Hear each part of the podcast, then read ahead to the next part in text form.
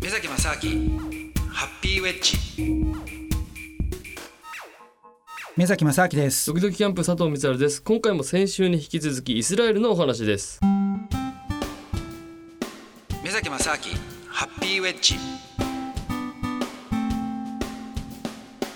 ほぼ20年間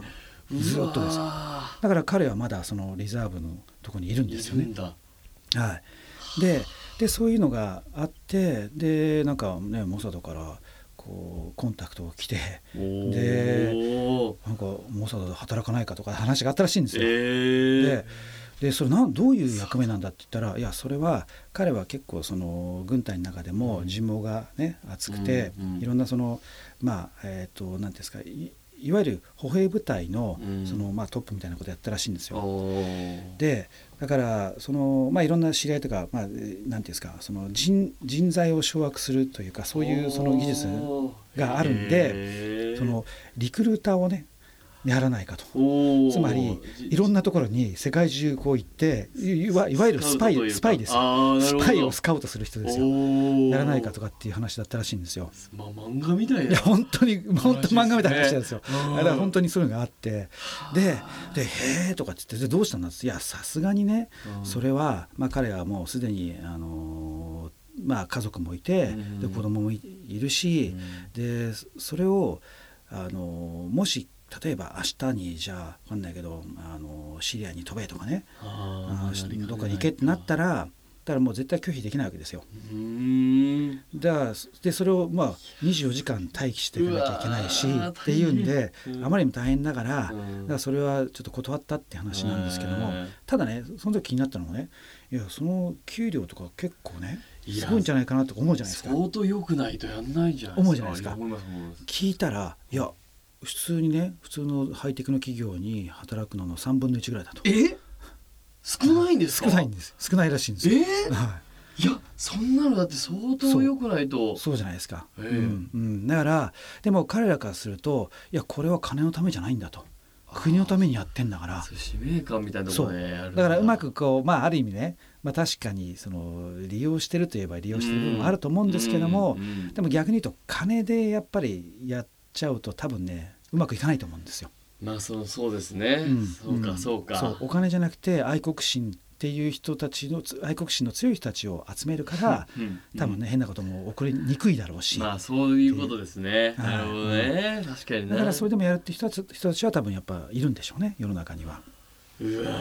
すごい話ですね。そうやってもう2017年現在の話ですもんね。いやそうですよ、今あるっていうのが、でもね例えば佐藤さんもね内閣諜報機関とかがね、ある一つねちょっとね、日本の国のためにスパイになってくれって、で給料も今の3分の1だとかつって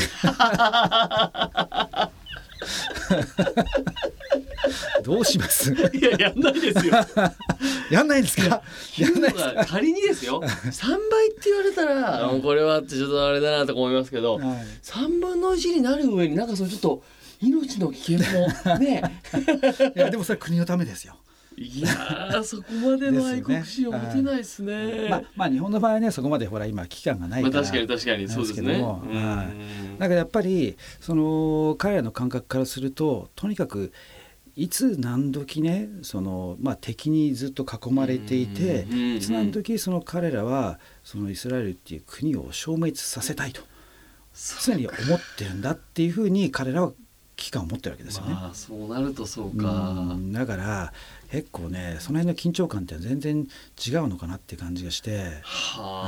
すげえ話だ。だからねその普通の、ね、企業なんかでもそのちょうどね今そのモサドにほらリクルートされたっていう、彼とねじゃあ人をねその採用する時とかの話とかになったんですよ。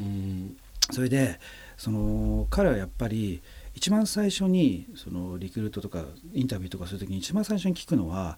いや軍隊どこだったってやっぱ聞くらしいんですよね。軍隊のどこの部隊だったっていう、やっぱりそれは当然もう全員ほら男性も女性も言ってるはずだから、一つのその日本でいうと出身地どことかね、その学校どことかなんかそういうような話じゃないですか。そういう感じで、いやね軍隊どこなんだと。でも僕はその時思ったのはね、いやそうは言ってもいくらそのイスラエルみたいな国だったとしても、うん、やっぱりモラル的に戦争反対の人とかね、なんか多分いるんじゃないかなと思って、で結構そういうのって先進国では兵器があってもモラル的にそれを拒否する人は、うん、じゃあ代わりにその社会福祉の例えばその老人ホームとか、うん、そういうところで働くとかね、うん、まあ、期間は同じなんだけども、はい、もっと長くなったりとかもするんだけども、そういう仕事もあるんですよ、やっぱりでやる人いるんですよね。だからじゃあイスラエルにもあるんじゃないかなと思って聞いてみたんですよ、うん、はい、そしたらいや確かにあるけども、まあ、基本的にはまあダメだと。でもし例えば兵器を拒否したら、はい、もうそのまま逮捕されて牢獄に入るんですよ。逮捕？はい、逮捕なんですよ。うん、で逮捕なんだ。でじゃあどのぐらいその懲役刑なんだってさ、1年半だって言うんですよ。だからでもね、その時思ったのが、はい、3年軍隊行くのと、まあ、そうか1年半かどうやったらどっちがいいのかなと思ったんですよ、僕もね。あ、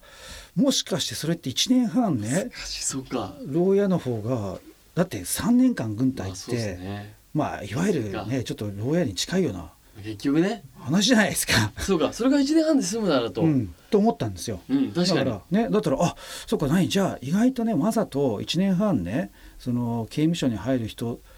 もいるんじゃない、うんうん、って言ったら、うん、確かにいやさすがにそんなあんまりいないで、うん、ほとんどいないらしいですよ。でなんでかっつったらやっぱりね、その例えばじゃあ仕事をその得たりとかそのインタビューとかするときにやっぱりもし彼はその兵役をやってないって人が来たらやっぱ多分採用しないだろうって言ってましたよ。あ、やっぱりちょっとこう、うん、逃げたというか。そうですね、やっぱりそれだけの危機感があってみんなでね守んなきゃいけないと思ってるのに、お前それをね拒否してなんだそりゃっていう風になると、ね、じゃあそんなやつとは働けねえだろみたいな話にやっぱ多分なるんですよね。どうしてもね、うん、だからそこはね、ああなるほどなと、結構そうって難しいのかなとか思ったんですけどね。すげえな、うん、こんなことあるんですね、うん、そうなんですよ。だからね、まあ、日本とかってあんまり兵器とかないから、あ、そうですね、うん、あんまりその逆に言うと僕なんかその昔から格闘技とかが好きで、うん、で格闘技とか好きな人って意外とその銃とか。